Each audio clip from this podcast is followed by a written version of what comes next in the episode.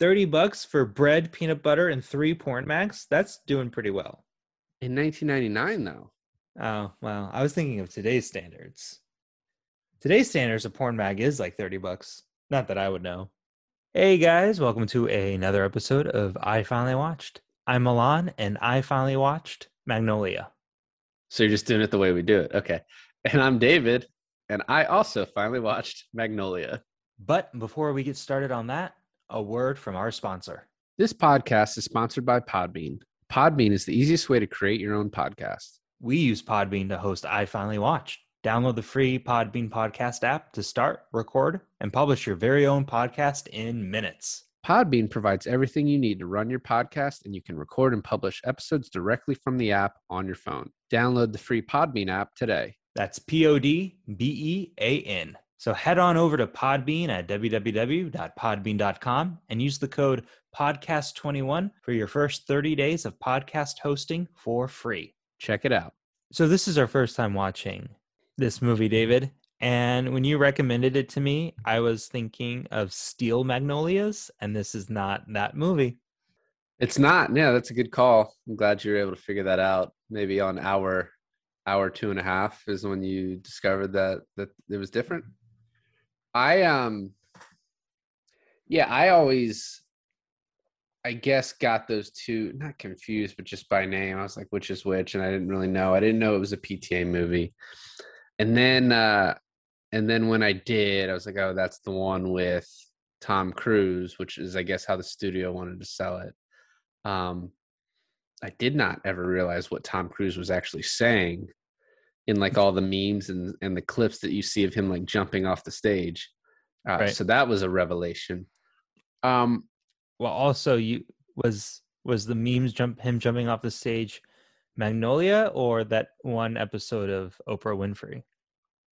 He was jumping on a couch then. Oh, my, my bad. Timing wise, I think that came after anyway. And I'm also um, pretty sure Steel Magnolias is just a bunch of, about a bunch of ladies. I think older, older ladies. Yeah. Yeah. I, uh, I mean, the reason we watch this is because we're doing P T A movies and this is on Netflix. So it was pretty easy, although it was three hours and eight minutes. Um, I don't know. It's easy to you. Three hours and eight minutes is like four minutes longer than Endgame. I, uh, It I surprisingly it took only took me two days to watch it to watch this movie. Same, same. Three three sessions though. Uh, and you know it's funny, I was reading uh, up on the movie a little bit, and um, P T A actually says the movie is unbearably long, and that if he could, he would cut it a lot of it out. Mm. Which um, after watching it though, and this is just a little hot take, I actually think it could have been a little longer. There's some stuff that is obviously cut that I needed some closure on, and we don't get it because it was already so fucking long. That's actually really interesting. I, I when we get to it, I'd love to hear your your uh, the scenes you thought that could go longer, because you know it's funny, and I we were talking about this before, but each individual story, I guess. Um, There are some that are shorter than others, and there's some that are longer than others. And I felt like a relief. Like sometimes we'll be watching a segment, let's say the William H. Macy part of the story, and I'd feel like it's dragging. Yeah, we could have cut. I, I we could have cut all of that. And and then um uh. And then Tom Cruise's segment will come back on, and I'm like, all right, fuck yeah, I'm back in.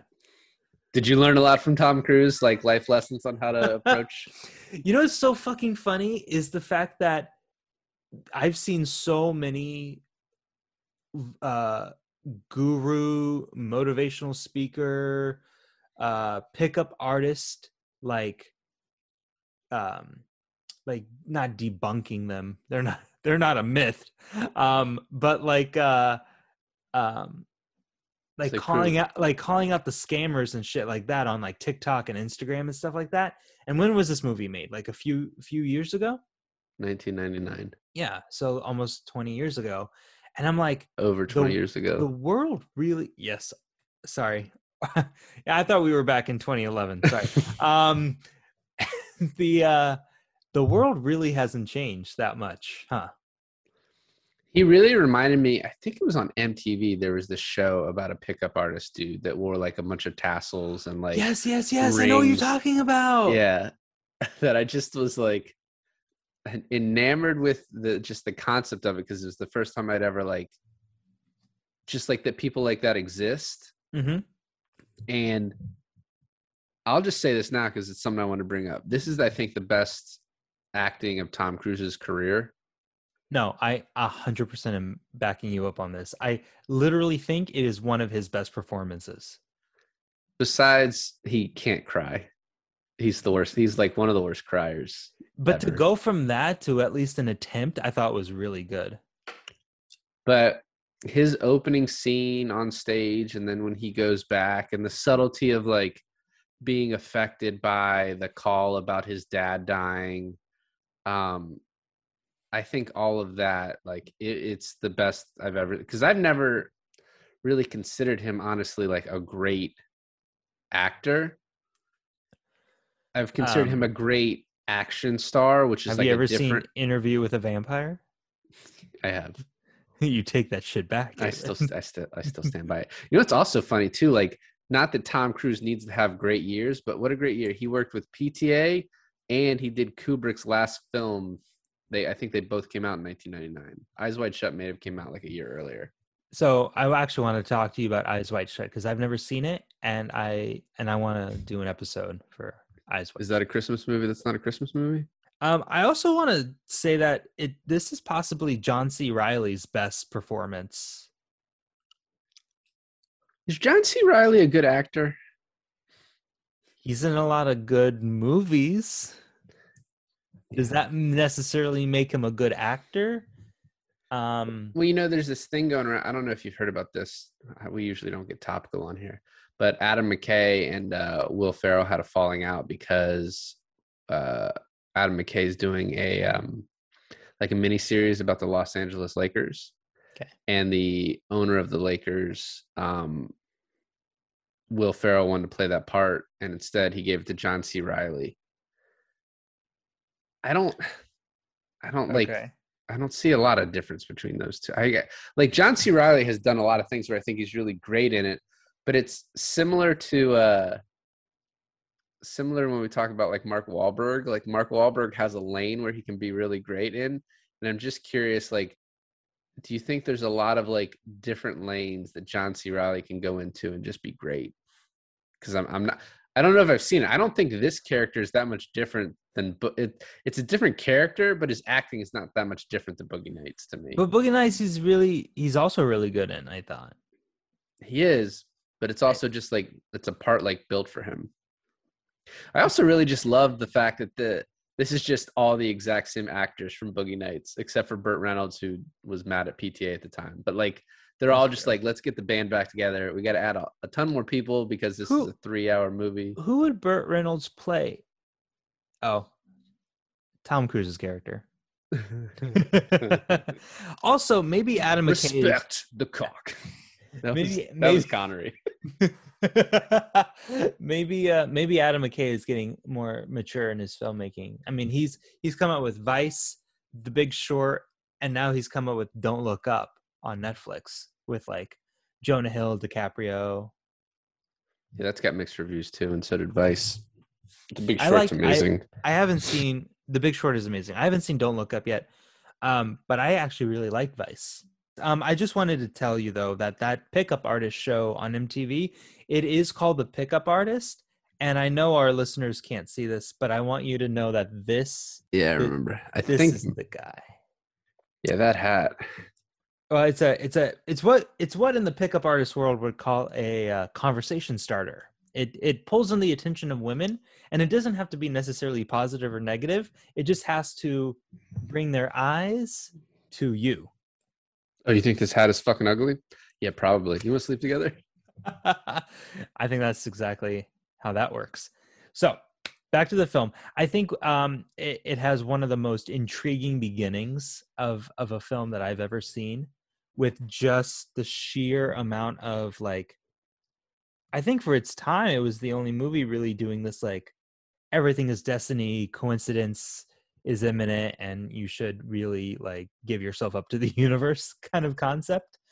I think I was pulled a little bit out during the second story when they said Patton Oswalt is the sporting type. And I was just like, all right, come on, guys. Oh, man. The only one that I was like really like pulled in with, like the one that got me, was the, the kid committing suicide, but then got shot by his mom halfway down. But then it was revealed that he would have lived if he wasn't shot. And the only reason he was shot is because he loaded those bullets himself. So those, all three of those stories. Well, so sorry, two of the, the last two stories are urban legends. The first one apparently really happened. And then it turned out that the person who like said he witnessed those three guys kill the pharmacist like was lying. And so it's still a mystery if like those three guys actually killed, but they were executed. Also, the uh, the janitor from Scrubs is one of the three dudes that commits the murder in that first story. Huh. I thought at some point that those names were going to come back around. No. Or, yeah.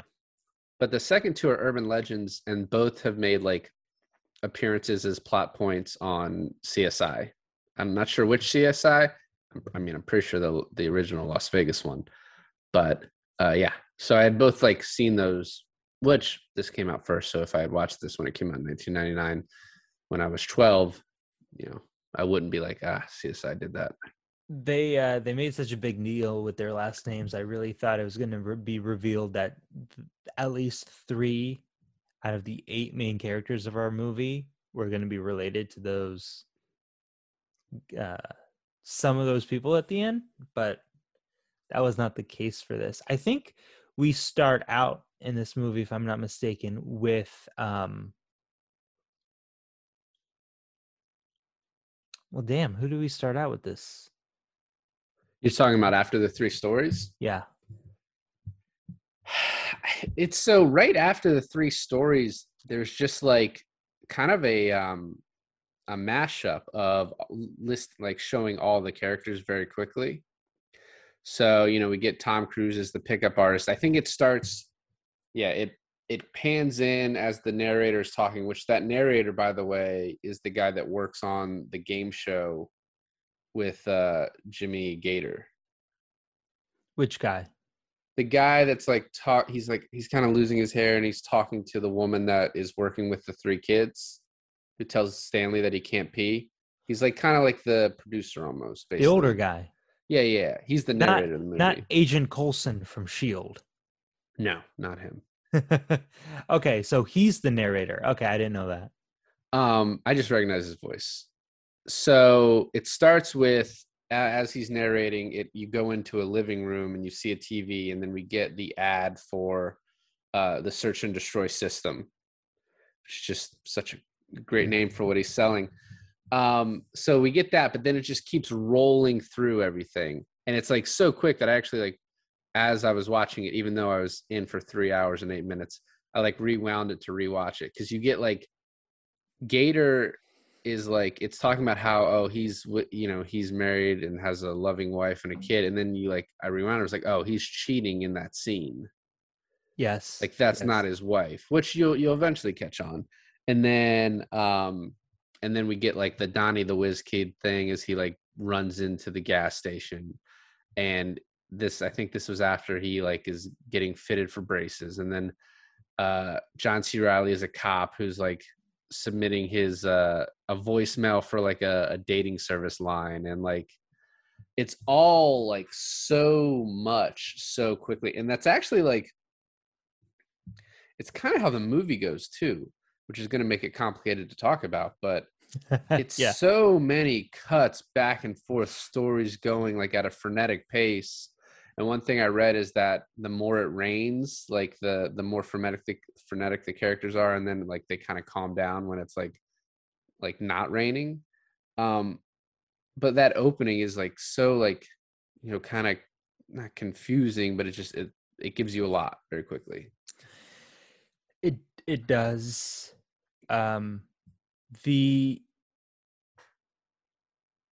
these characters that we're following Uh, I know you said eight, but are there actually eight or are there um, five? Um, you have Tom Cruise, William H. Macy, you have Jimmy Gator, you have his daughter, um, Ophelia? Claudia. Claudia. I was close. Uh, then you have Philip. Phil Parma. Yeah. Um. Yeah, you have Tom oh, and, Cruise and and Officer Jim. Yeah, That's so six. Jim, Claudia, Jimmy Gator, John C. Reilly. No, John C. Reilly is Officer Jim. Oh, uh, Stanley. Yep, that's four. Wait, what? Jimmy Gator, Claudia, Tom Cruise, Jimmy the cop, who is different than Jimmy Gator. Yes. Stanley, we're at five. Okay, that's five. Uh, William Tom H. Cruise. Macy. William H. Macy. Yeah, that's six. Julianne Moore. Oh, I forgot about Julianne Moore. And Philip Seymour Hoffman. That's Philip Parma. Uh, yeah, but I didn't say him this time yet. Shit, so it is eight. And I just made I just said that. I didn't know if it was actually eight.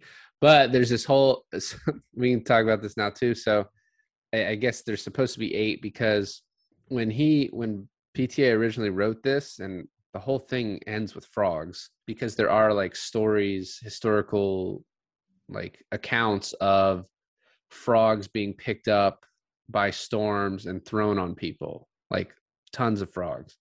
And so he wrote this, and then right before they start filming the movie, he's and someone like was like, "Hey, you know, it's in the Bible too." And he's like, "What?" And so there's this whole Exodus eight two thing going on in like the movie. And the I fact only that noticed it twice. I didn't notice it, period. But no. The fact that there's eight characters, I think, is important.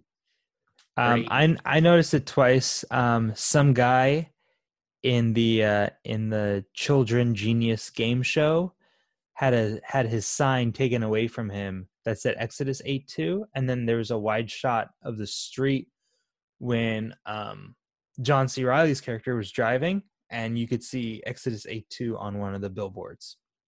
Well, also, if you really want to get conspiracy theory, Magnolia is eight letters, and it has two A's, and the A's are the second and the eighth letter.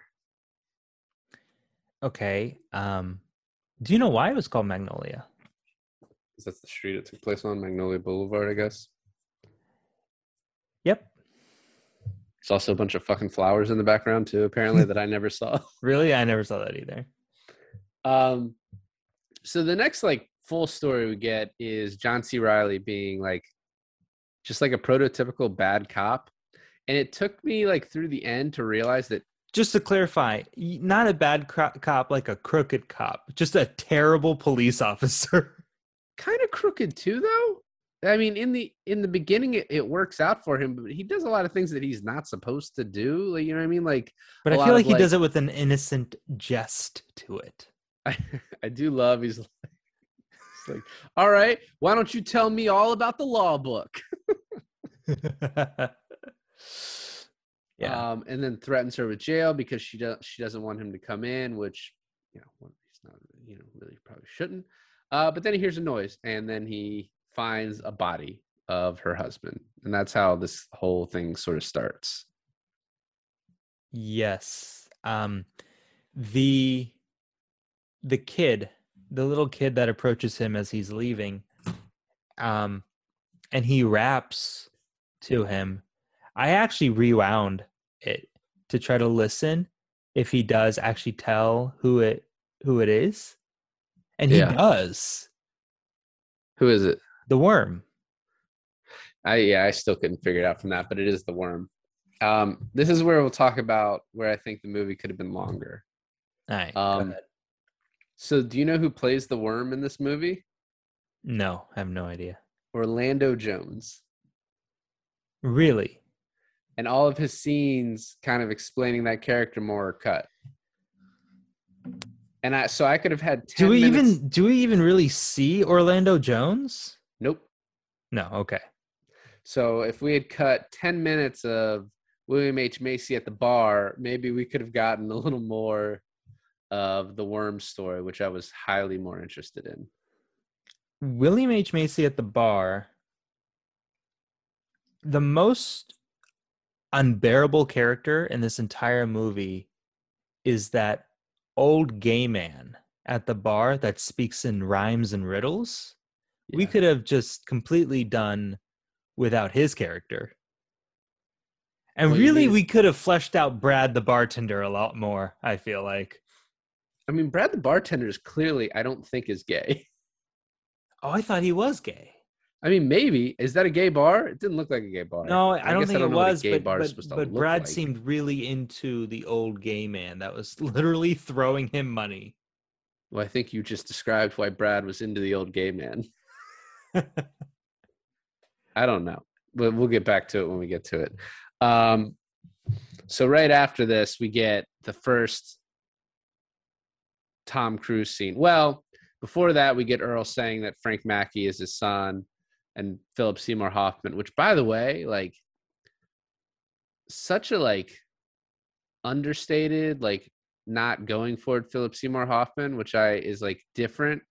Not my favorite, but it's also just, like, he's so good at that, too. And apparently P T A wrote that as, like, the way he sees Philip Seymour Hoffman, as, like, how he was as a person. I was like, oh, that's really cool. Because he's just, like, such a nice, sweet guy in this. Yeah, I love Philip Seymour Hoffman. So no, of course, I, I think he's actually one of the one of the best. Was one of the best actors of our time. Um, I I uh, I find it interesting about his roles because he is such a strong, amazing actor. But he had a small role in Boogie Nights. He had a small role in Punch-Drunk Love. He has a small role in this. Um, small role in Twister.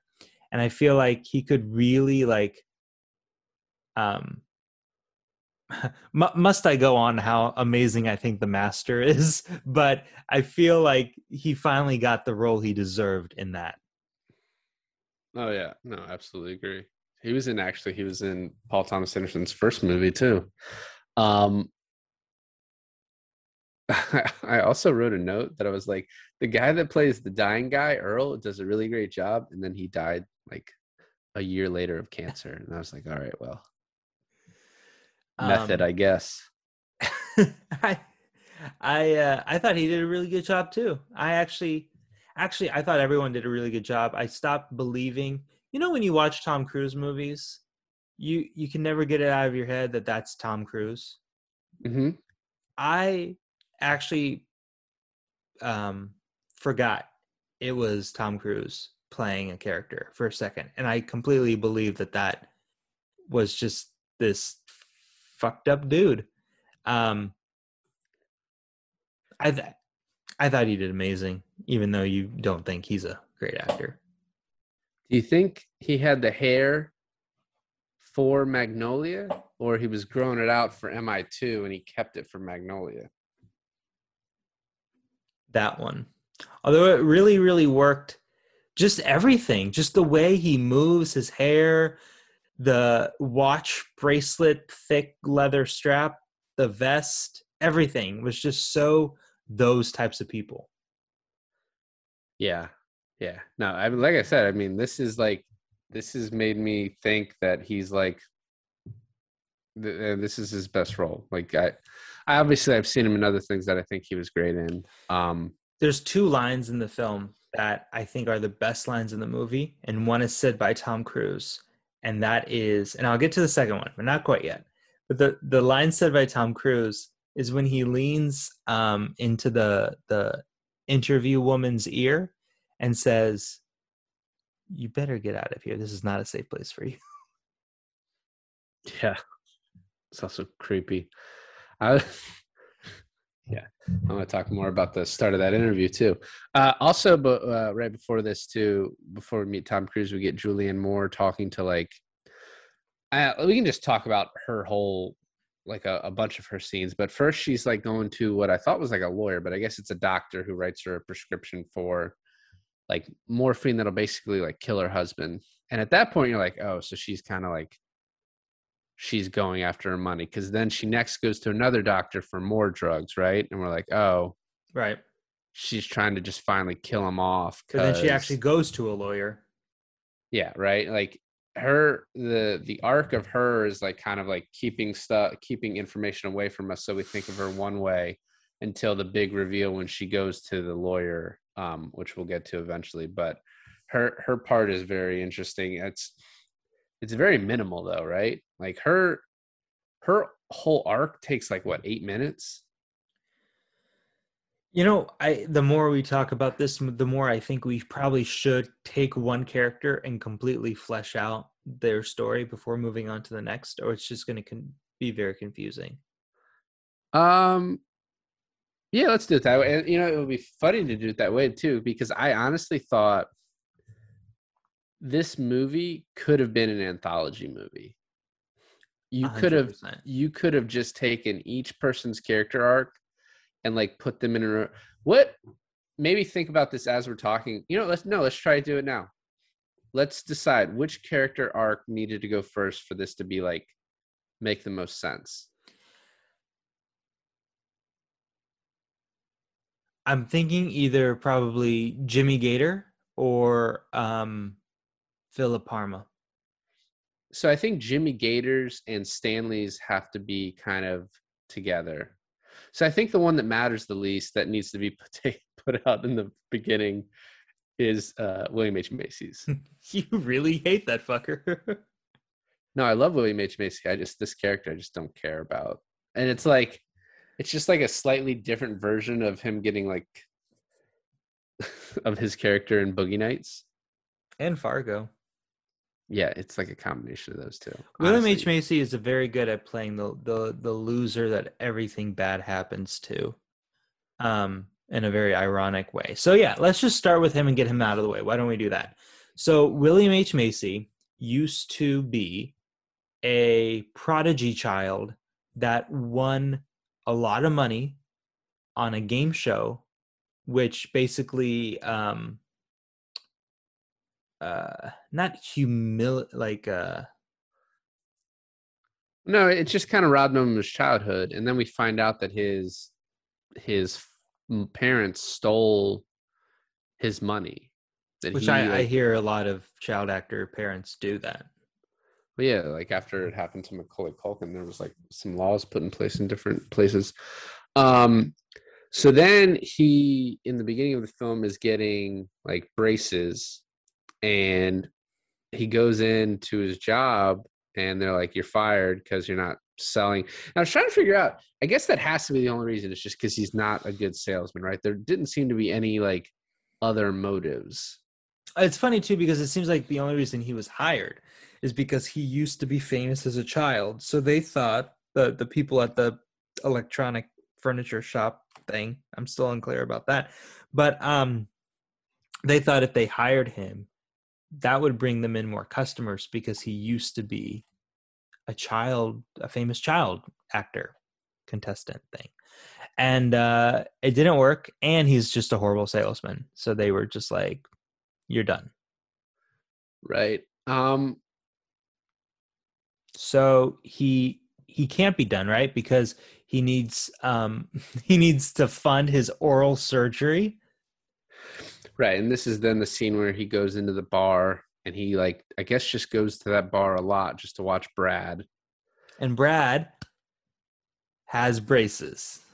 Yeah, and so you immediately pick up as the audience what's happening, but you're just like, that's, what is so stupid. And then he gets more and more drunk talking with this old rhyming gay man at the end of the bar who's also interested in Brad. And so then he confesses his love to Brad. Um, and while you were mentioning this, I forgot, like, I do love how, like, the Solomon and Solomon brothers are just like, what, what, you have, like, perfect teeth. Like, you don't need braces. What are you doing here? Like, you, why do you need money for braces? And that scene, too, is, like, William H. I think the scene where he's getting fired is William H. Macy's best scene in the movie, too. Like, it's his best acting, and, like, it's his talents used, to, like, to the fullest. And Alfred Molina just getting, like, a small bit part in it. The fact that Alfred Molina... was in that. I was literally watching that and I was like, that's Doc Ock. It'll always be Doc Ock to you. Um, Is it going to so be the Boogie Nights druggy, uh, drug kingpin to you? Or is probably. He Fiddler on the Roof to you? I've never seen Fiddler on the Roof. Is that a Christmas movie? That's a tragedy. Uh, so he then confesses his love to Brad and then throws up in the toilet. And then um, goes home.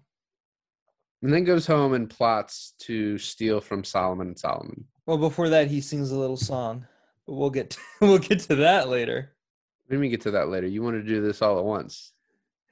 Yeah, but that doesn't. Giving up on your idea? No, no, it just doesn't make sense to talk about how they all break into musical about three fourths of the way the film is finished.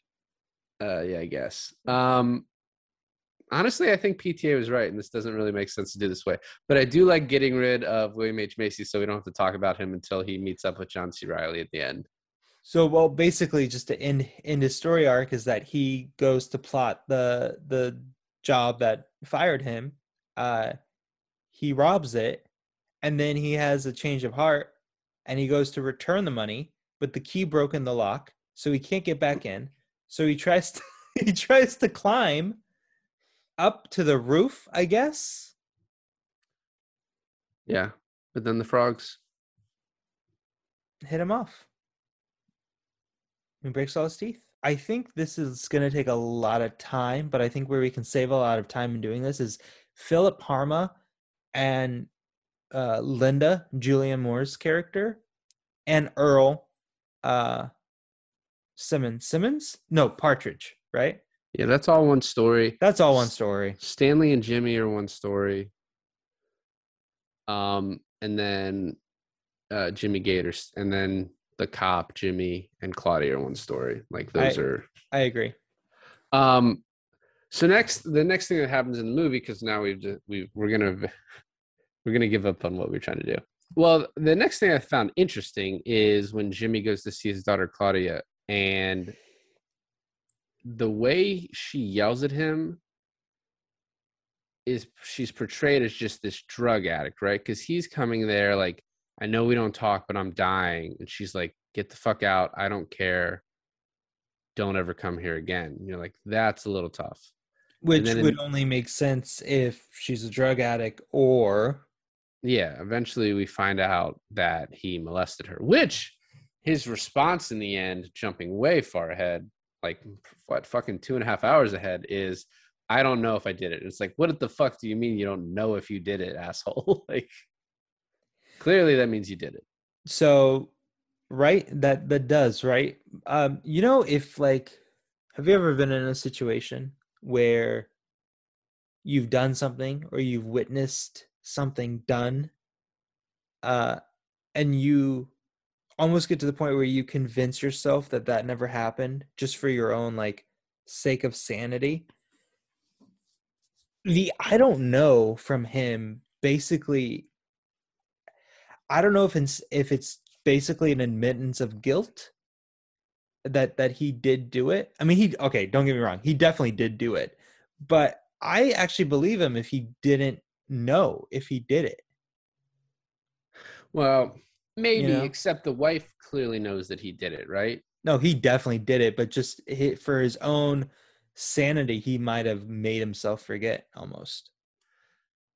I I guess. I don't know. But the fact that, I mean, it's also like a little bit like she seems like she might be culpable in this, right? Because she, the fact that she knows to ask the question, like, why does she know to ask the question? Is she a um, a stepmom to Claudia, or she's Claudia's mom? I think she's his mom. She's her mom. She, because... When you see, when they're talking about the loving wife, they show a picture of that woman and Claudia and him, like in that opening montage. Okay. Okay. Um, we already talked about the kid uh, rapping. Um, ne- this is now when we first meet Stanley. Um, and his dad is a prick from the jump. Yes. And it only gets worse. He's like the most, I mean, fucking Jimmy Gator's a um, child molester. And the dad may be the most irredeemable character in the movie. Stanley's dad. Um, I do I do want to talk about how at the end, there's a line that is read a specific way that I feel like he's not as irredeemable as you might think he is. But go to bed. Yeah, but it's the second way he says it. The second time he says it. Like, right, you've earned the ability to sleep, son. Go to bed. Okay, he's an asshole. But you're well, talking about we he, meet him when he's at school, right? When Stanley's at school? Well, we meet them when he needs to take him to school. And apparently the dad's got like a fucking interview or a callback or some bullshit. And he's yelling at his kid for bringing four different bags of books. But it's like, that's like making you money. What do you mean? Why are you bitching about the bags of books? Like, that's how he's being successful right now. So it's just like illogical. Yeah. I love those other two kids on that game show that they're, they're just there to, to, become child actors basically, and they're both dumb. Yeah, and Stanley is just the one basically carrying this whole thing. Yeah, and then the dad yells at Stanley again for not waiting outside when the dad is late for like the record-setting show that he wants to take Stanley to, right? Um and then once they get to the studio, I don't know if you noticed this, but it's like a one long shot throughout as they follow different people throughout the studio. Yeah, I always always enjoy that. I think P T A does those well, um, especially. I think he doesn't. He didn't do that. I didn't notice none of that in The Master or um, There Will Be Blood, though. Maybe he's decided that he was uh, he was doing a little too much. He's going he's going to the dice move a little too many times. You're a little gimmicky there, but um, the uh, the scene where Stanley is kind of being taken care of and it's like being put in hair and makeup. Um, it really is like that. Like I remember, uh, remember when we watched the Shia LaBeouf movie? Oh, where he's a child actor and he plays his dad? Yes. Okay. Yes, yes. Honey Boy. Honey Boy, yes. Um, didn't Stanley's part remind you a lot of Honey Boy? Just being like forced to do it and being yelled at it all the time. And like, oh, you can take a piss at a different commercial break, but it's too late now. Right. And then um, like basically your actual parents treat you like shit, but the studio kind of takes care of you until they, until you become inconvenient to their viewership. And then it's like, fuck you. Yeah. Also, why are you doing a live television show with kids on it? Like, can't tape delay that? I mean, seems I, unnecessary to be Jeopardy, live. Uh, is, isn't um, a Jeff Foxworthy show, Are You Smarter Than a Fifth Grader? Isn't that live? I don't think so. No. Um, so the next we get... It's not live, because if a kid had a piss, the kid has to piss, you know? Yeah, just notice his clothes changed. Um, so right after this, we get uh, John C. Reilly going to Claudia's. And I think we can talk about most of this all at the same time, but... He very clearly, as the door opens, and he even admits to it later, like, is in fact, like, is like love at first sight with her, like right away, or just like, oh, I think she's really fucking hot. Yeah. Because he immediately like puts away his, his baton and is like, oh, you know, can you turn it down and let's just have a conversation. Um, I, I do think that it's edited a little weird, and there's probably, I think there is a scene missing here or a little bit missing here. It just seems like a switch for Claudia where she's just like wants to avoid going to jail because she has drugs in her apartment to wanting to be asked out by this guy. Because the whole scene, which I really love the way it's shot, but the whole scene where he's asking for coffee and he's like, oh, well, hold on. I need to do my, I need to do my police work first so that we can enjoy our cup of coffee. But that whole scene is shot like as one camera that's in the kitchen as they walk in and out of the kitchen, which I thought was really cool. Yeah. Um, But that whole, like that whole scene, I'm just like, like she doesn't really seem into him. And then all of a sudden we like give, come back to it and she's like, do you want to take me out tonight? You know? Yeah, it's, I think you can answer that question with, uh, it's drugs, David. No, I don't think it's drugs. I just, I think she went in the back room. She snorted a line of coke and then she came out much peppier than she was. And that's when she was into like, take me out on a date, Officer Jimmy, whose first name is my father's first name. So that's weird. Yeah, that is weird. She'll call him Jim, probably. Is or that John, even better? Or or John C. Um, so next we get uh, Julianne Moore going to get more drugs, which I already talked about. But I do want to talk about the pharmacy scene now, where she like flips out. Um, and one thing I didn't notice, but uh, I read, is that the pharmacist is named like, I forget what. Say the, the pharmacist in the beginning that gets murdered name is Edward. The pharmacist that gives her the drugs, his name tag says Ed Junior It's just a little like Easter egg. Yeah, actually, that I love that scene. That was my favorite. I didn't like her character. I honestly didn't really care what happened to her, even though I guess she was not as bad as we thought. I just thought she was kind of annoying. Her character's more of a foil for the movie. She's not. She has her own arc that we learn about, but her character is really kind of to interrupt other things and to potentially cause some like. She's kind of like the stakes, right? Because she's getting these drugs. Eventually we find out to kind of end her husband Earl's pain. And it's like a, will Tom Cruise get there in time thing? Yeah. Um, which is kind of played up like, you know, it builds anticipation. Um, I also think the, the scene of Philip Seymour Hoffman right after this ordering porno mags, just like, just like such like a teenager too. He's like, I get bread and peanut butter and I don't need water, but um, do you have Hustler? Do you have Playboy? Just, and then I love that the lady on the line is like, well, do you even want the bread and peanut butter? He's like, huh, what? Why? Why are you asking? I was wondering that too. I was like, why, why did she ask that?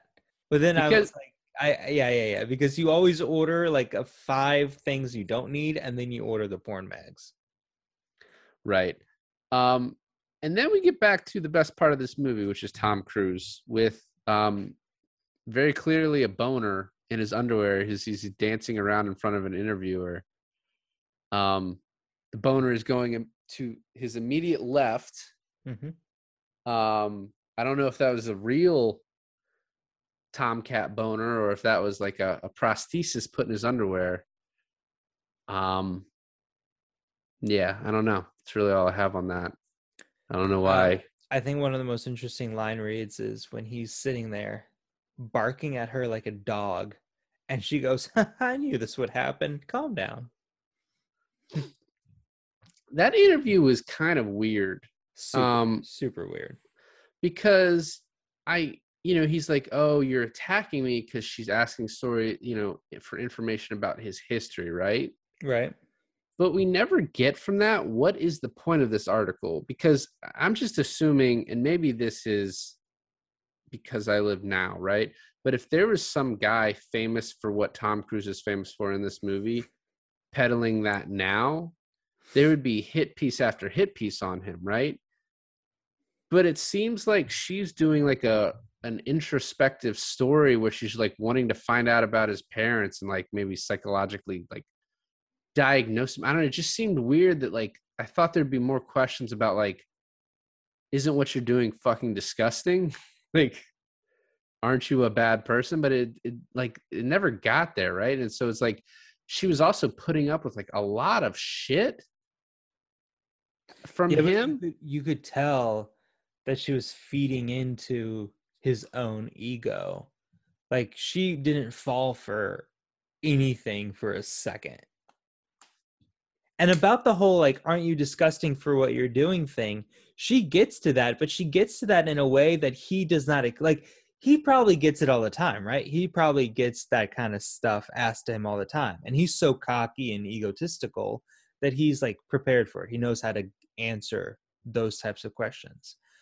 But she tricks him up a bit, right? She's like, so we never found your school records with your name. He's like, oh, because my name has changed. Oh, because I never really even attended those classes, you know? So he's, he's, he's not ashamed of kind of being a fake, right? But then she's like, oh, well, your mom died and blah, blah, blah raised you. And your actual parents are, are the Partridges and, you know, yada, yada, yada. Is that why? Because you grew up with no mom and your dad ran away. Is that why you do the shit you do? So she gets to that, but she gets to that at a much more psychological base that he was not expecting. I guess, but it's, to me, it seemed like she was taking him a lot more serious than someone might today. I think she was faking it. I guess I would I would love to see what the article was eventually going to be. It just it it was weird how we got to it to me. The surprising, and I guess you could call it a reveal, but the surprising thing to me was he had to go back out on stage after that interview. Yeah. And I, I think his acting in that initial part or in that part was better than like the initial acting too, where he's like, he's still putting on that normal show, but as the, like as the us who has more information than his audience in the movie, we can tell something's a little bit off. And then he kind of just flips the fucking table because he's so annoyed. Yeah. Um, I mean, and part of that was because he had heard about his dad too, right? We have this whole, I mean, that, what what we just talked about covered maybe like two hours of this movie where he's like interviewing this whole time. She starts going after him and he just shuts down. And then like his his watch beeps. He's like, all right, time's up. And she's like, you just fucking let the clock run out. And he's like, yeah, because you were trying to get to me. And then he sort of like oversteps the line and gets in her face and she like freaks out, understandably. Um, so yeah, I don't know. Like that she was all on. Pushes him. Well, because he, I mean, yeah, what he did was wrong. Pushes him. Um. So yeah, it's like that whole, yeah, I mean, that covers like two hours of the movie. So no, I was just going to say, I like all the, uh, the mantras of like respect the, so the, the, the whole thing, the whole build to Tom Cruise's character is he's very, um, misogynistic, right? So he's like, respect the cock. Um, all women's are bitches and cunts and yada, yada. But then at the end of it, he's like, men are shit. And I think that was the most truthful thing that he actually believed he said. He turned it around to make it more appealing to his audience, obviously. But I feel like he was really talking about his dad. Did did you feel like he was talking about his dad when he was saying men are, all men are shit? No, yeah, that was, I think that was the point of that. Um, I do like how we... in the beginning he's like, oh, and you know, you'll need female friends. That's how we set up uh jealousy traps later on, but that's more advanced. We'll talk about that later. Please turn to chapter twenty-three to uh uh invent a tragedy. I want to know how many different colored books there were. We know about blue and white. How many different books were there? I want to know how many actual people give and follow this exact kind of advice. Uh, well, he's based off like a real dude. I looked the guy up. The guy's like pretty old now, but um, what I want to talk—he's still getting a lot of snatch. You proud of yourself? Yeah. I want to talk about Luis Guzman. As I'm watching this, I'm like, oh, Luis know- Guzman's it's like in there for five seconds. All right, so now we're switching to the Jimmy Gator Stanley arc, right? Yeah, a little bit, just for a little bit. I, um, as I'm watching this, is like, we have everyone from Boogie Nights except Don Cheadle and Luis Guzman. And Don Cheadle never makes an appearance, but Luis Guzman is put in a perfect fucking position. I love as he's walking up to the stage, he's just talking about, he's like, listen, if, if they ask questions about dairy, I'm fucking here. I got it. Like goat cheese, goat milk. I know all, all of it. And then not to be outdone with that, but as Stanley is answering every fucking question, Luis Guzman just like, what the fuck is going on? Which also clearly means he's not watched this show at all. Wait, wait, wait. The best part is when uh, Jimmy Gator does the opera question. And he's like, I'm going to I'm going to read this in English. You tell me the opera in the native language. And for two hundred fifty bonus points, if you can tell me the, uh, if you can sing French. To me. No, he didn't know it was French. He had to tell me it was French. And if you can sing it to me in the native language, operatically, you get the bonus points. And Stanley just goes right for it. Like perfect pitch and everything. I was like, holy shit.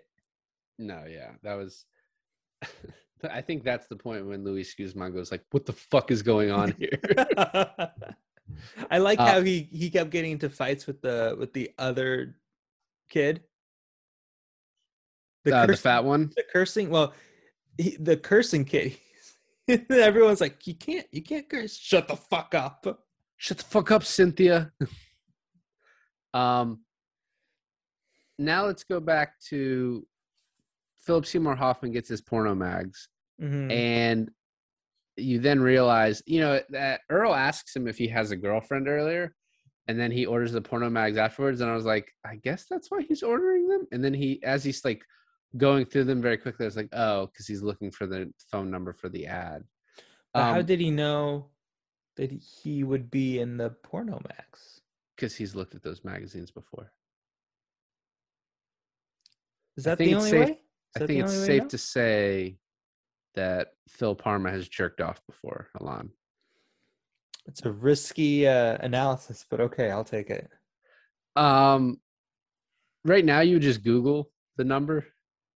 Or in two thousand two, Punch-Drunk Love, you would call the operator and you'd get it. So I don't know that he needed to spend thirty dollars on porn mags, but that's what he did. Pretty cheap for porn mags, honestly. Is it? thirty bucks for bread, peanut butter, and three porn mags? That's doing pretty well. In nineteen ninety-nine, though. Oh, well, I was thinking of today's standards. Today's standards, a porn mag is like thirty bucks. Not that I would know. So at this point in the movie, everything is going at such a fast pace. We're like going back and forth, and so much is happening. Like Julianne Moore is getting yell is yelling at the pharmacist because they're giving her like dirty looks about buying so much drugs. Stanley and the kids are getting their ass kicked by like the other the, the adults because Stanley is just shut down because no one will let him pee. John C. Reilly is like asking out uh Claudia on a date, or he leaves he leaves just sort of st- yeah and then just stands there, and then his baton falls, and then he's like, fuck, she knows I'm here, I might as well go back in there, and asks her out, and then they, you know, they're gonna go out later. And then all this stuff with Jimmy Gator about the fact that he has cancer and he's going to, you know, he only has a couple months, and like, then he faints, you know, all of this is happening at the same time. And it's like back and forth and so quick paced. And like all of all the Tom Cruise stuff that you just talked about with like, you know, him lying about his schooling and lying about the fact that his mom is still around, but his dad's dead, which is clearly just like, as we find out, like projection of like what he wanted to have happened, because his mom died and his dad's still around. Right. Um, and I, I think, uh, well, I, I think everything is happening at such a fast pace, but where you're saying it, it leaves off, I feel like there's so much more of the movie left.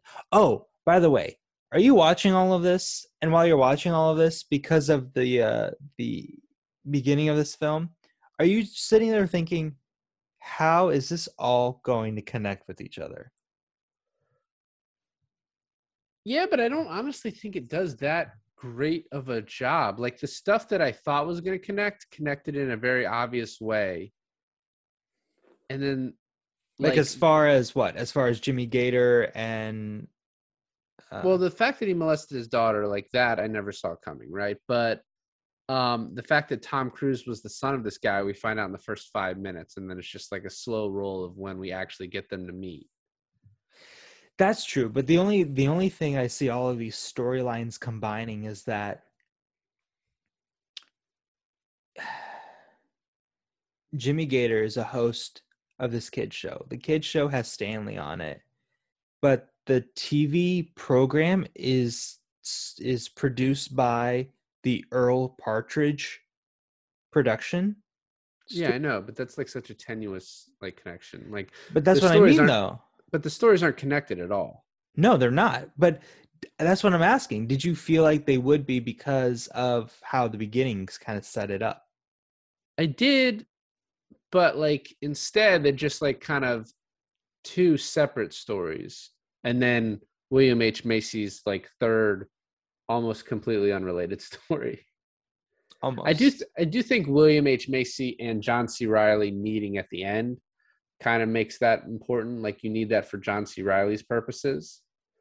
Um, you know, because it kind of develops him into maybe a little more likable character as a cop. Yeah.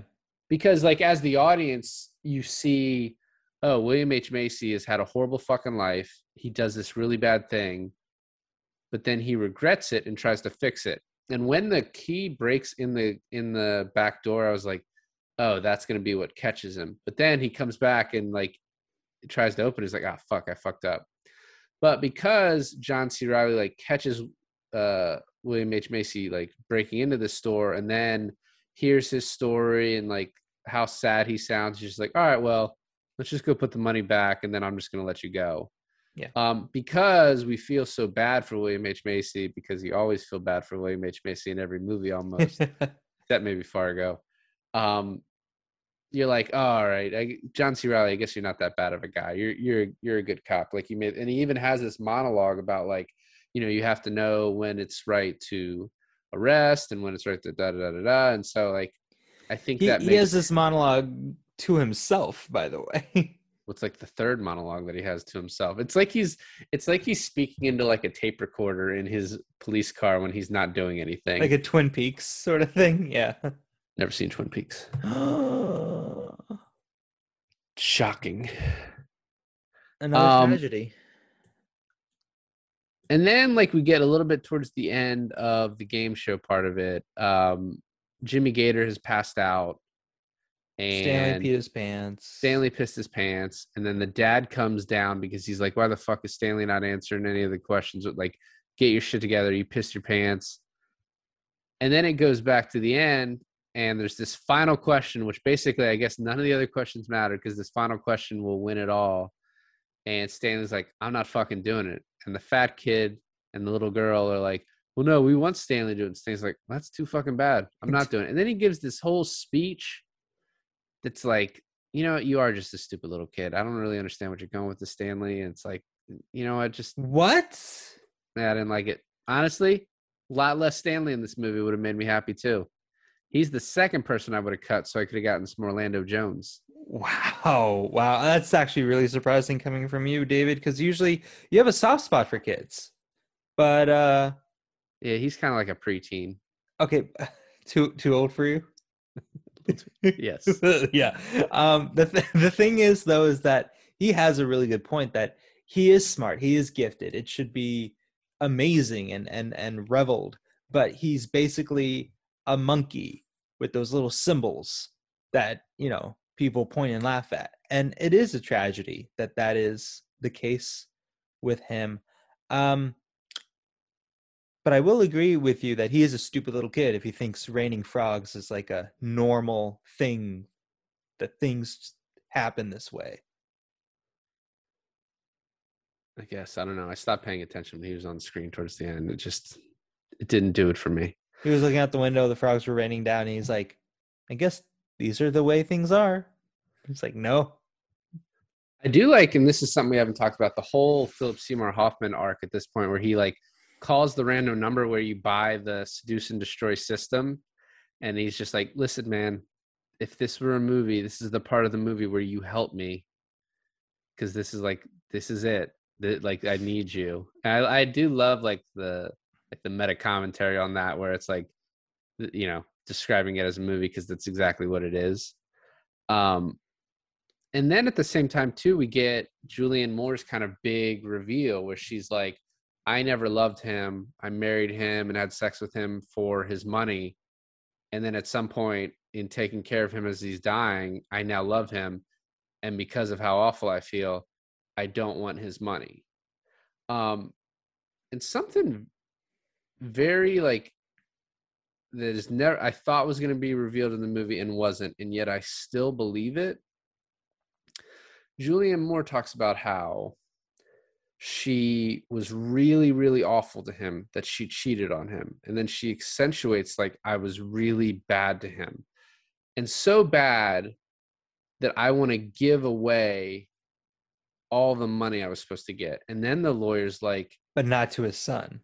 Right. But then the lawyer's like, well, it would all go to Frankie. She's like, if that can't happen. He doesn't want it to go to Frankie. I think... that Tom Cruise's character and Julianne Moore's character had sex.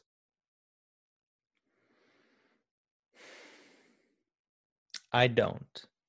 And the only reason I don't, I'll back this up, is that somehow Julianne Moore's character lives after she basically O Ds in her car, right? And is found by the same little rapping kid. Uh, it it ends with insinuating that Tom Cruise now has to take care of his stepmom that he's never met. Allegedly, never met. And uh,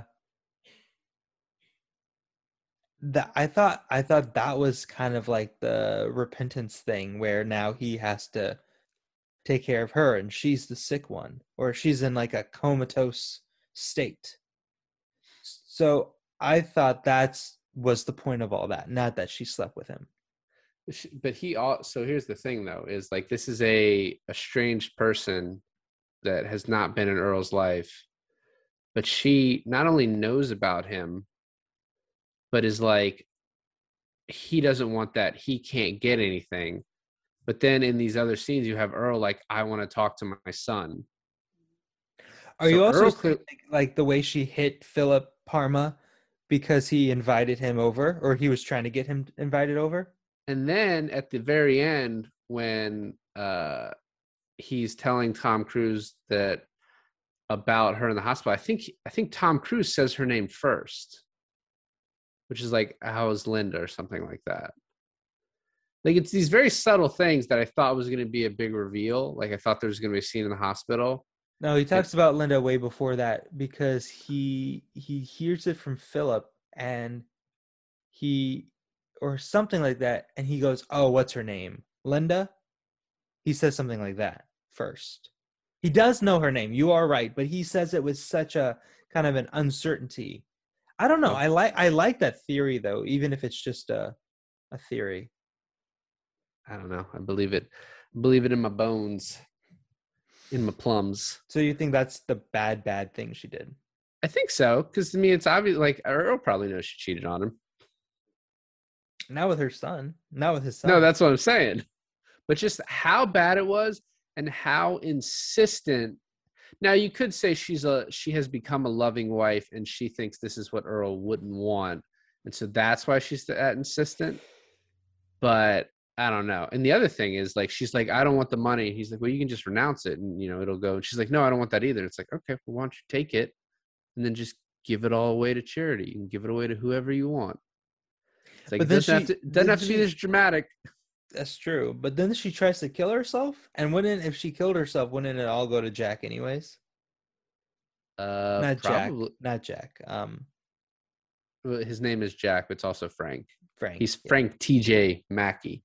Um, yeah, probably. Well, and this is the other thing too. So as right after that scene with the lawyer, she goes home and you have Philip Seymour Hoffman on the phone with the assistant and you're like, oh, she's going to come in and ruin this. She's going to make him hang up. Yeah. And then the dogs start barking at the door and you see her sitting in the garage. You're like, oh, she's going to kill herself. Right. And a little bit of a redemptive thing for her. She is going to kill herself. And then she looks over and sees the medicine. She's like, he's in pain. I have to go take care of him. Yeah. And then she goes in and is going to take care of him. And it's like, she's about to put the medicine in. And then she's like, oh, I can't do it, which is the whole anticipation created in us of like, is Tom Cruise going to get to see him before he dies?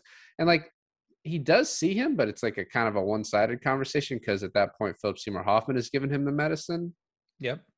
But I guess it is what Tom Cruise needed in that moment, and maybe maybe uh, Earl was able to hear a little bit of him calling him a cocksucker. I don't know. One, one can only hope. Um, also, does Tom Cruise have a change of heart in the end? Probably not. Um, I think he does a little bit, especially with all the crying that looked really awful. Yeah. Um, are we going to kind of wrap up with the Philip Parma Frank storyline? Because I yeah, would like to mention my second favorite line comes at this point of the film when Philip Seymour Hoffman looks out the window and goes, oh, there's frogs raining from the sky.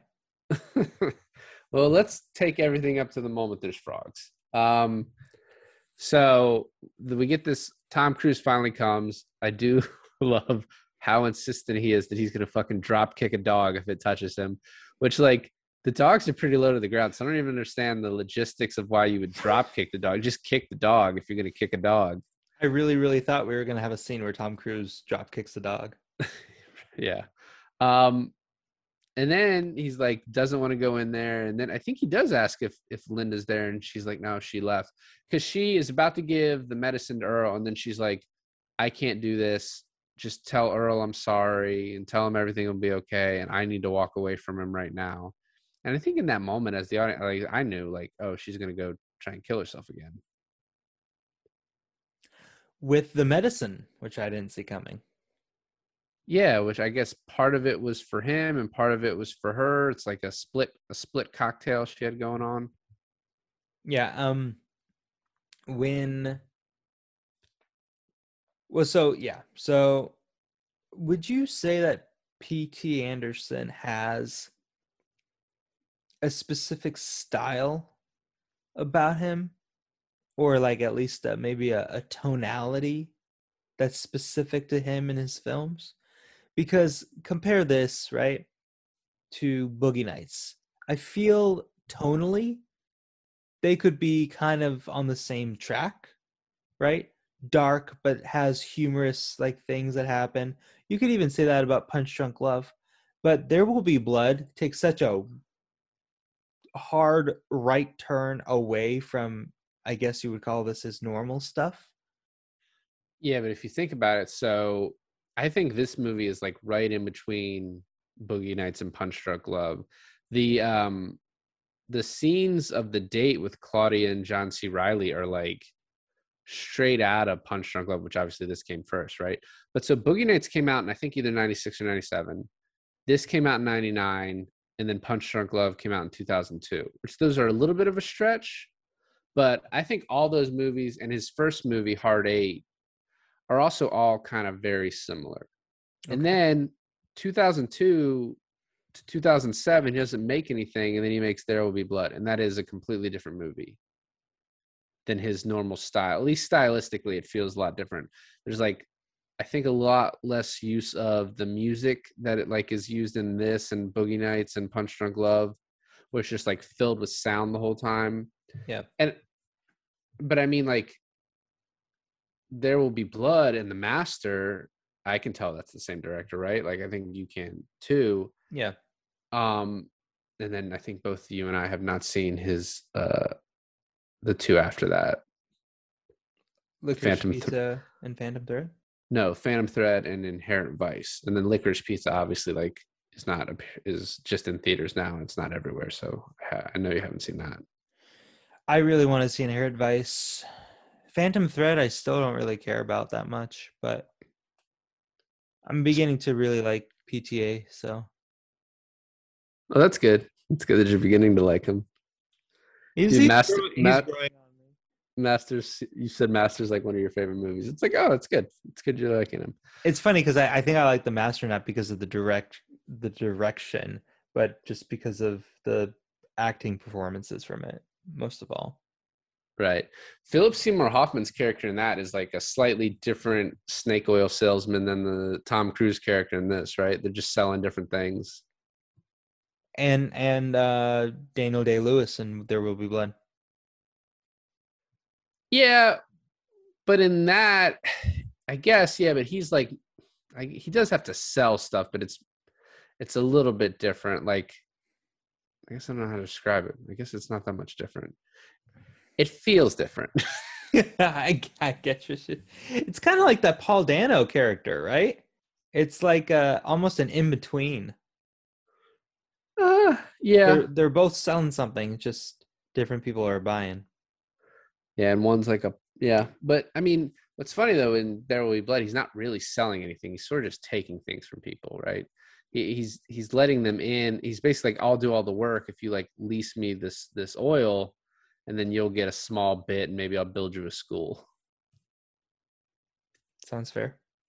Um, real quick, so, yeah, let's just run out the Tom Cruise thing in, until the frogs. But um, he's the he's the worst crier, like one of the worst criers.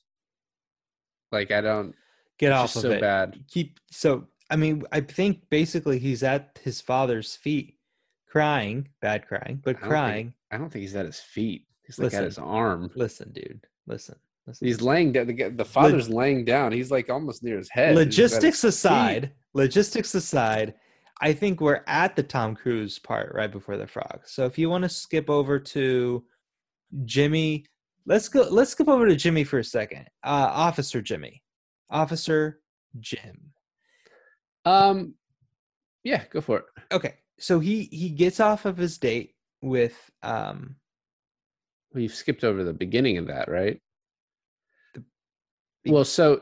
They plan the date. We oh, shoot. About... Yeah, yeah, yeah. You're right. I'm sorry. They plan the date. And then he is leaving, and he sees a suspicious character in a hoodie that he decides, I got to go see what's going on here. And then he just gets shot at, presumably by Orlando Jones.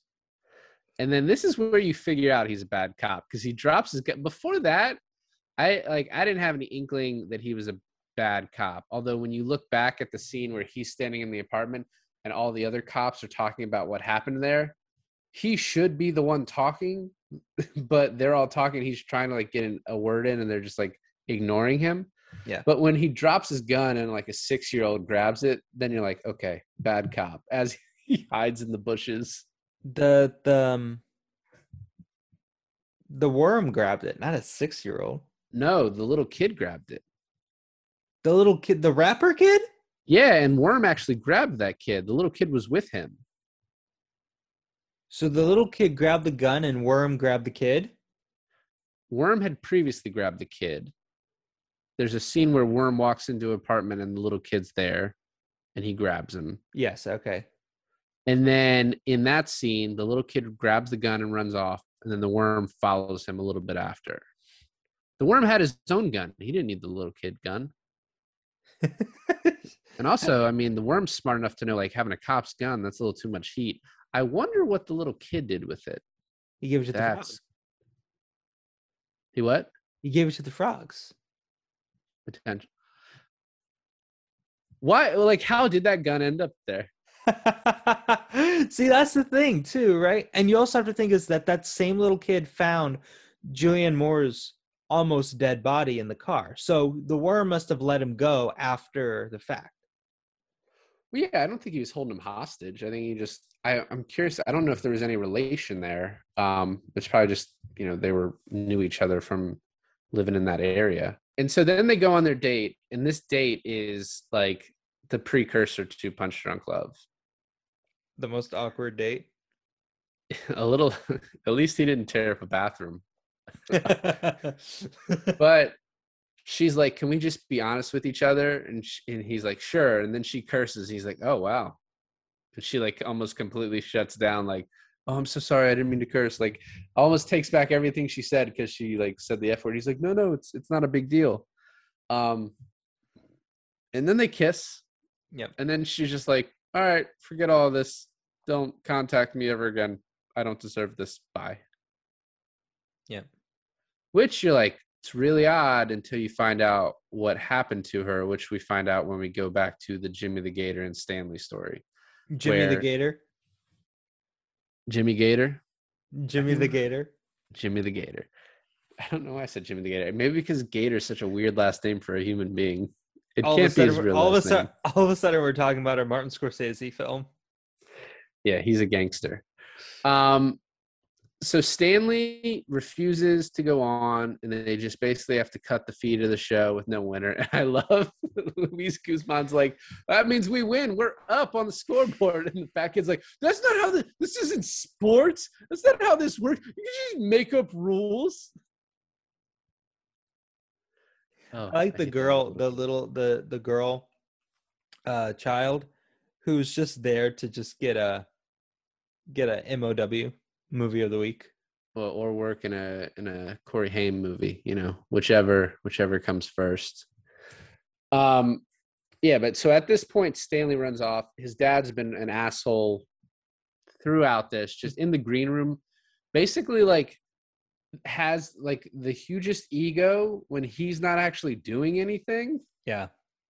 Yeah. Um, so Stanley immediately runs off, and what do uh what does any kid who uh is trying to kick it, you know, take it to the man for, you know, using his smarts and like exploiting them? You break them into school where you study all the time. Yeah. And look at a bunch of books about other child prodigies. I do want to say two things about Stanley. One, when we first meet prodigies. The character. I think I said prodigies. I didn't notice. Way off. Samsonite. All right, your turn. Stanley the prodigy. Um, the uh, the first time you see him, I just remember thinking, wow, what a horribly unfortunate haircut. And also, I like how when uh, the, I don't know if it's an A D or if it's just the the casting director who's taking care of the kids, but when she leads them around to the dressing room, she like, he's he's uh, inquisitive about the um, the weather vane. He's like, have you ever been up to the weather channel, blah, blah, blah. And at this point, she's like intrigued. Like she tries to figure out how he's so smart. He's She's like, is that how you do it? You just like, you're interested in like different things and like you you look them up and stuff. He's like, I I don't know. I thought that was interesting. Yeah. Well, and she goes on to play like a somewhat similar character on Sports Night. Or Sports Night before this. I don't know. Her name's Cynthia in the movie. Yeah. And once again, before we leave this, the best part of this movie is Luis Guzman just yelling at little kids. And threatening, kind of threatening to beat them up. I also like how his character's name is Luis. It, it's his character's name is Luis Guzman. He's just playing himself. Yeah, pretty much. um, and then we already talked about the uh, the Tom Cruise going back on stage, which I think is the best his best moment in this movie, and maybe the best moment in this movie. But we get Jimmy the, Jimmy the Gator home with his wife. And this is when he admits that he cheated on her. And she's like, is that all you did? What did you do to Claudia? And he's like, she thinks I molested her. And she's like, well, did you? And he's like, I don't know. And then she's like, all right, well, fuck it. She thinks the same thing I think, that, well, if you don't know, that means you did it. If yeah. you, if that's your, if that's your, if you can't just even straight up deny it. And if, then she's if you're out. So... mentally blocked that like if you had to mentally block something out of your head that you don't know if you did something, then you you did it. Because why else would you have to mentally block something out of your head? Please, please don't ever take legal advice from Milan. um so she decides to leave. Uh, one, one scene that we didn't talk about, which I think is really great, is, and it's probably Earl's most work he has to do, right before Philip Seymour Hoffman gives him the drugs, he goes on about his first love, Lily, and how he cheated on her all the time. Yeah. And that he had to leave her. Um, and I think that's a really great part of this. A lot of infidelity in this in this film. Just two, really. Three? Three? You think Lily cheated on Earl? That would be four. We never meet Lily. Five if you consider uh, Brad the bartender. I don't think I don't think he's given William H. Macy any anything that would think let William H. Macy thinks that he has to be uh, going steady with him. Uh, I guess that's true. Um, when William H. Macy, by the way, we'll go back to this for a second. When he pulls out those all those keys, do you immediately think he's going to go rob the store and he's like made copies of them? Or do you just think he's weird and like what's going on here? I think he's weird. I actually thought he was going to kill himself. That's such a William H. Macy in a P T A movie thing to do, so. Well, I mean, so like I thought he brought out all the keys and like organized all the keys because it was like like if you're going to off yourself and you have like, I don't know, storage units or, or like stuff locked up and you want people to find those things when you die, wouldn't you like lay them all out and like label them and categorize them? So it, it's easier for people to go through your belongings once you off yourself. Yeah, I don't know that people do that. It's what I would do. Thank you for making it easier for everyone. Yes. Maybe just create a will. Um, so we already talked about the little kid following, finding Julianne Moore. She's passed out. Yep. Uh, we talked about the date. Yep. Um,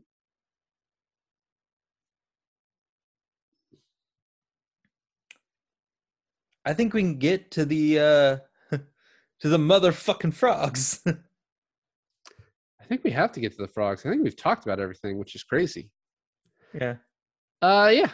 Uh, there's frogs. Frogs everywhere. Where do the frogs start? Do they start? They start with uh, Officer Jimmy finding out about William H. Seeing William H. Macy try to climb the telephone pole. Right. Yeah. That's when they start.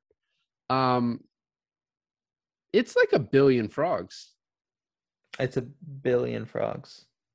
It's a lot of frogs.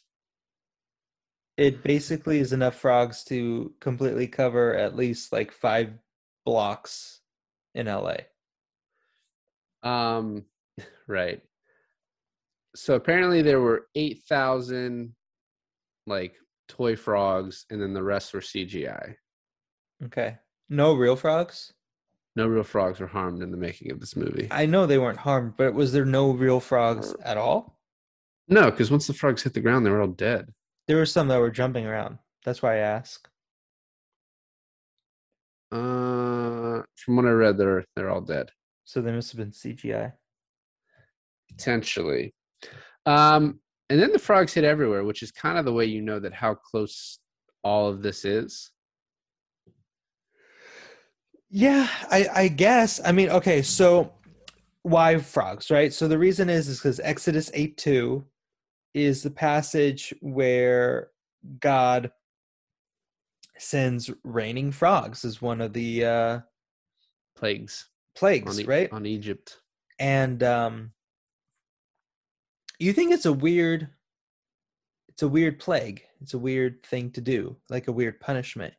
But honestly, if they hit the ground and die, and it's a billion of them, the smell alone would irritate you for weeks, if not months on end. Well, but then also the ones that live just start eating your crops. You frogs, starve. Frogs eat crops? I thought frogs ate flies. I think they also eat vegetables. In that episode of The Simpsons where uh, Bart okay, brings a frog to Australia and they start eating all the crops. Jesus. Uh, um, I like how like one in every like eight movies we do, you related somehow to The Simpsons. I don't think you understand how much Simpsons I watched as a kid. It was a lot. I've seen probably every episode of like the first thirteen seasons, multiple upon multiple times. That's uh that's impressive, honestly. I watched a lot of T V as a kid.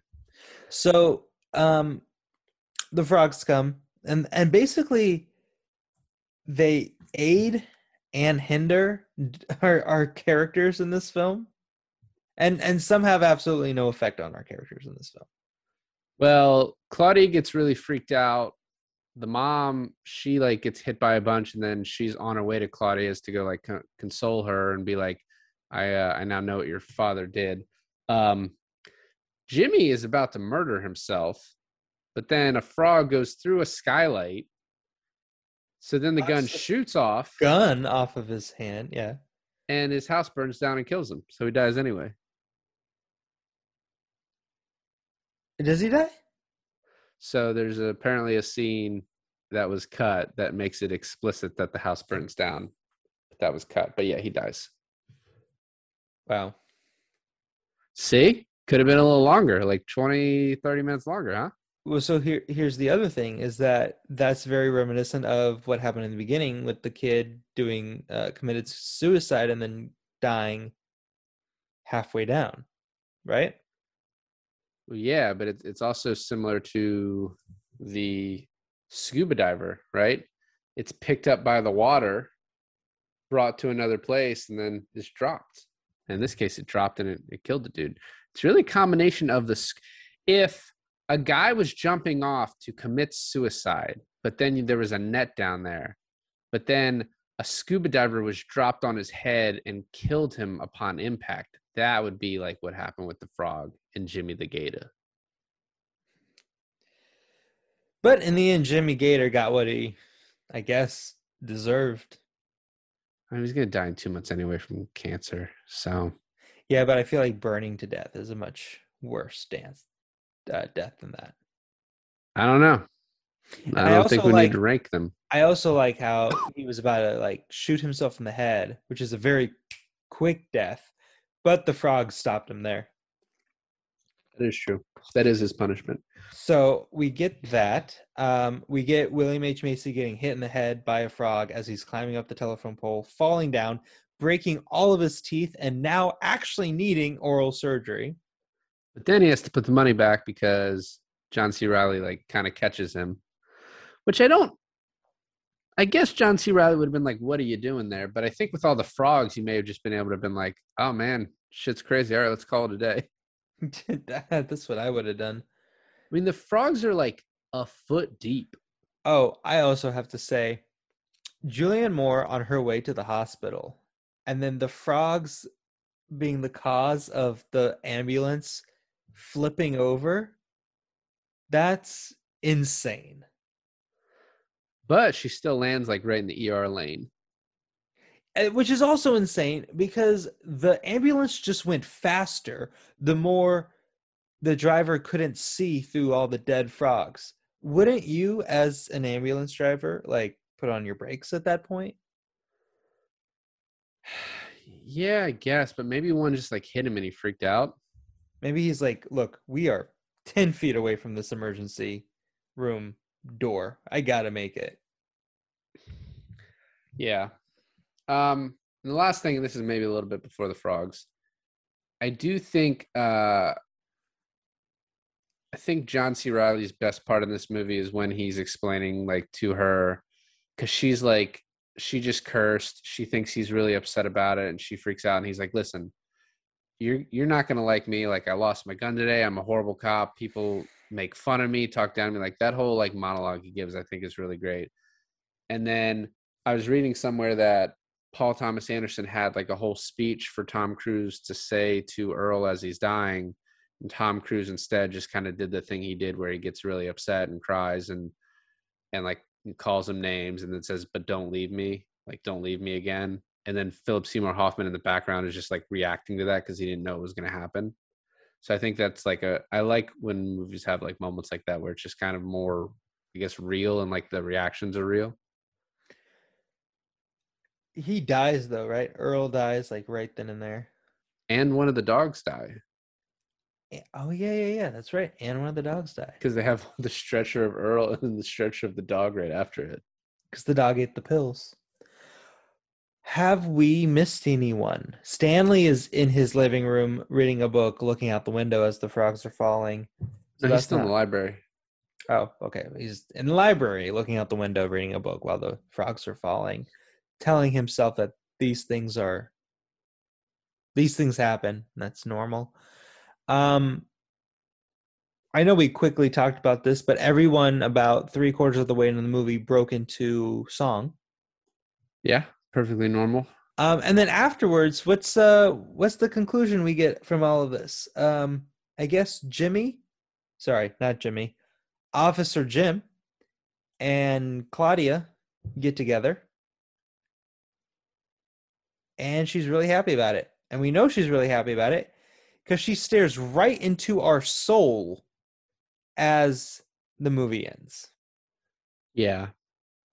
Why did the gun fall from the sky? I don't, why did the gun fall from the sky? I don't understand it. Uh,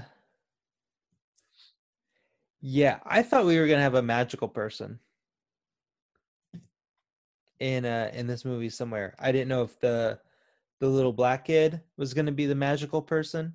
I didn't know if like the narrator was going to be the magical person. I didn't know if the rhyming old gay man at the bar was going to be a magical person. But I really thought that somewhere in this movie there was going to be this like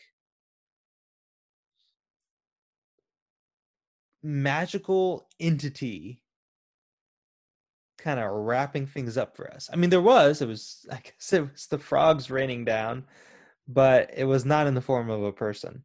It was the narrator. But the narrator didn't do anything but narrate. Sometimes that's all you need to do is the narrator, you know? So he's he was also the producer on the game show. That's true. Um, so any any final thoughts about this movie? You liked it? Uh, last thing, when I said that the name of the pharmacist in the beginning was Ed, and then the pharmacist at the middle was Ed Junior, I was right about the names, and it was played by the same actor. I forgot that part of my fun fact. That's great. And Stephen Root was supposed to be in this movie, but his entire part was cut. I don't know who that and is. You don't know who Stephen Root is? No. It's the guy who said, you know, have you seen Office Space? Uh, yeah. My stapler. Oh, that guy? Yeah, he was going to be in it. He was also in um, that movie you made me watch, Just Friends. Yeah. He was like the executive that made Ryan Reynolds fly on the plane with uh, Anna Faris. Yeah, so I mean, so much of this was cut. It's it's funny. So these are my final thoughts.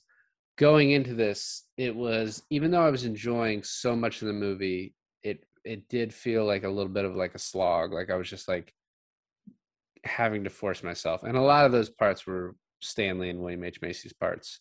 And nothing against William H. Macy. I, I love him as an actor, but it's something I could have done without his part as much, especially in the bar with the rhyming older gay gentleman. Um, and Brian the bartender too. Like, what were you adding? Just because you're muscly? Get the fuck out of here. Um, but then as I'm watching it, there's so many like connections, like and threads that I felt like could have been wrapped up more, that I'm actually like, you know what? I needed like twenty, thirty more minutes. And I really need it confirmed that Julianne Moore and Tom Cruise had sex, because I'm very confident they did in the movie, maybe in real life too. Who knows? Um, overall, I really love this movie. I thought it was great. I still would put The Master, Punch-Drunk Love, There Will Be Blood, and Boogie Nights all above it, though. So, for the most part, I agree with you. I uh, I don't agree about the Punch-Drunk Love being above it. I, I think that deserved to be below it. But just because just because you, you were too anxious watching it. Oh, about being anxious. Were you anxious when uh, when John C. Reilly's character in the first scene, um, with the with the angry black woman, and being no. like being like, is there anyone in the house? I was like, oh my god, someone fucking in the house with a gun or something. No. No, I, I felt like he was gonna make it. Okay. Well, um, I I do like it. I think that I would have. Well, first of all, I went into this movie not only not knowing anything about this movie, but also thinking that this movie was a different movie. So, so uh, it went beyond my expectations. I really liked it. I agree with you that some parts I didn't, I didn't need so much of it.